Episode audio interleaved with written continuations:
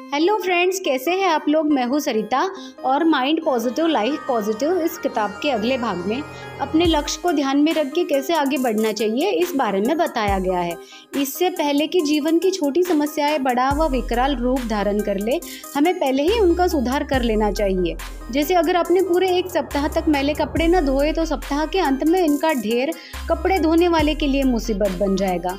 हम अक्सर अपने आसपास कोई भी खाली जगह पाते ही रोज की डाक, समाचार पत्र या चाय, कॉफ़ी का खाली कप रख देते हैं।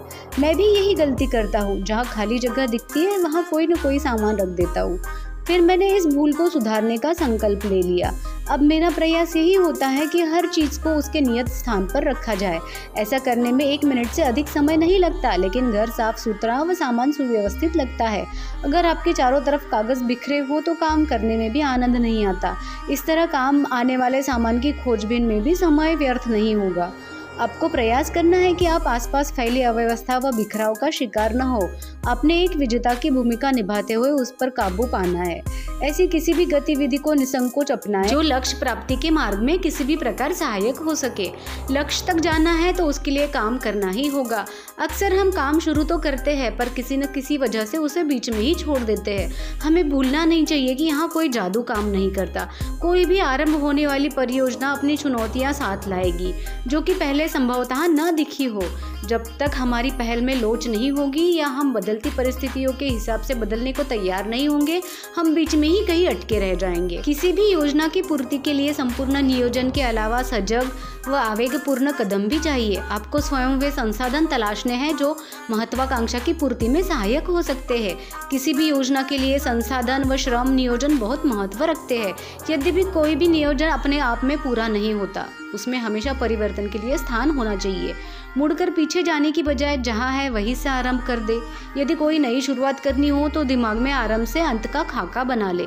लोग कोई भी महत्वपूर्ण खाका बनाए बिना ही महत्वपूर्ण योजनाएँ प्रारंभ कर लेते हैं। यदि मैं सुबह उठकर किए जाने वाले कार्यों की सूची न बनाऊँ तो निश्चित रूप से लक्ष्यहीन होकर पूरा दिन व्यर्थ गवा दूँगा।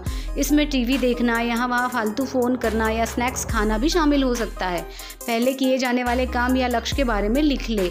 याद रखें कि उनमें किसी भी तरह का परिवर्तन किया जा सकता है।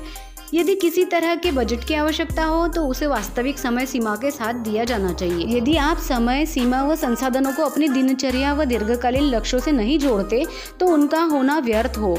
स्वयं से पूछे कि आप जो भी करते हैं, क्या वह लक्ष्य की दिशा में उठाया गया सही कदम है? यह किसी पार्टी में जाने या अकेले बैठकर लैब पर काम करने के चुनाव के बारे में भी हो सकता है। ज़िंदगी हमेशा हमारे मनचाहे ढांचे पर नहीं चलती। किसी भी काम को करने में लगने वाले समय को भी कम ना आके। आपको उन बाधाओं के लिए भी समय निकालना होगा, जो अनपेक्षित रूप से काम की रुकावट बन जाती है। इनके कारण आपका उत्साह मंद पड़ सकता है। व ऊर्जा के स्तर में कमी आ सकती है, इसलिए पहले ही मानसिक रूप से तैयार रहे। अपना बेहतर प्रदर्शन अवश्य दे, किंतु संपूर्णतावादी न बने। किसी भी कार्य में सफलता पानी है तो इस बिंदु को न भूले।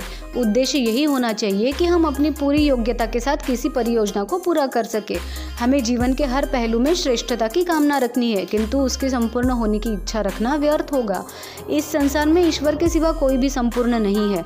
महत्वाकांक्षा पूर्ति की राह में कई प्रकार के त्याग करने होंगे। आप स्वयं तय करें कि कोई भी गतिविधि आपके लिए समय की बर्बादी तो नहीं बन